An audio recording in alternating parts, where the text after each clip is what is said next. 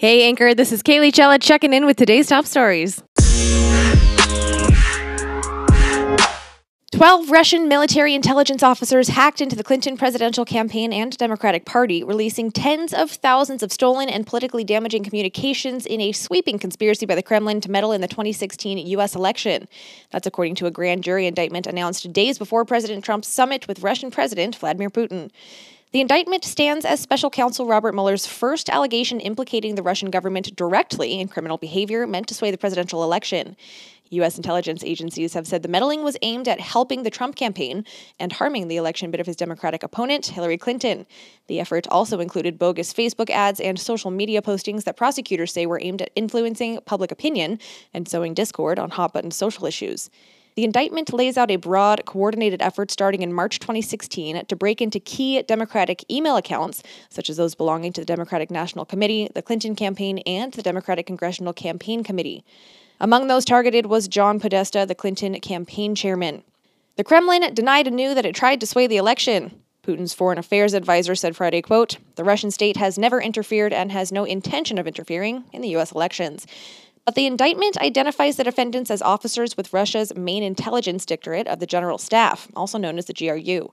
It accuses them of covertly monitoring the computers of dozens of Democratic officials and volunteers, implanting malicious computer code known as malware, and using phishing emails to gain control of the accounts of people associated with the Clinton campaign. By June of 2016, the defendants began planning the release of tens of thousands of stolen emails and documents, the indictment alleges. The messages were released through fictitious personas like DC Leaks and Guccifer 2.0. The charges come as Mueller continues to investigate potential coordination between Russia and the Trump campaign to influence the presidential election. The indictment does not allege Trump campaign associates were involved in the hacking effort or that any American was knowingly in contact with Russian intelligence officers. The indictment also does not allege that any vote tallies were altered by the hacking. Still, Deputy Attorney General Rod Rosenstein said the internet, quote, allows foreign adversaries to attack Americans in new and unexpected ways. Free and fair elections are hard fought and contentious, and there will always be adversaries who work to exacerbate domestic differences and try to confuse, divide, and conquer us. A White House statement offered no condemnation of the alleged Russian conspiracy. Instead, it focused on the fact that no Trump campaign officials or Americans were implicated in the new indictment. Trump's lawyer, Rudy Giuliani, said on Twitter that it was time to end the Mueller investigation since, quote, no Americans are involved. But with Mueller still investigating, it's not known whether further indictments are taking shape or will.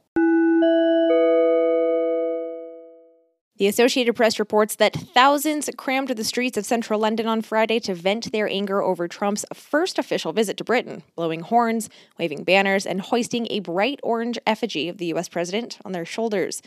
Filing past palaces of high end commerce, Apple, Burberry, Brooks Brothers, marchers criticized Trump's policies on immigration, climate change, and torture, as well as his treatment of women. Some carried more than one sign, unable to choose which policy they hated the most. As Trump met with Prime Minister Theresa May at her country retreat outside the city, the protesters gathered outside embassies, offices, and homes carrying signs that read, quote, Humans have no border, and Mother Earth unites us before marching past the shops of Regent Street on their way to Piccadilly Circus and finally Trafalgar Square, which the city calls a center of national democracy and protest. The day began with a giant balloon that caricatured Trump as a screaming orange baby flying outside the Houses of Parliament. The diaper clad infant with a quiff of hair and a mobile phone for tweeting was the centerpiece of demonstrations. Matthew Bonner, one of the organizers of the balloon flight, said, quote, Depicting Trump as a baby is a great way of targeting his fragile ego and mocking him is our main motivation.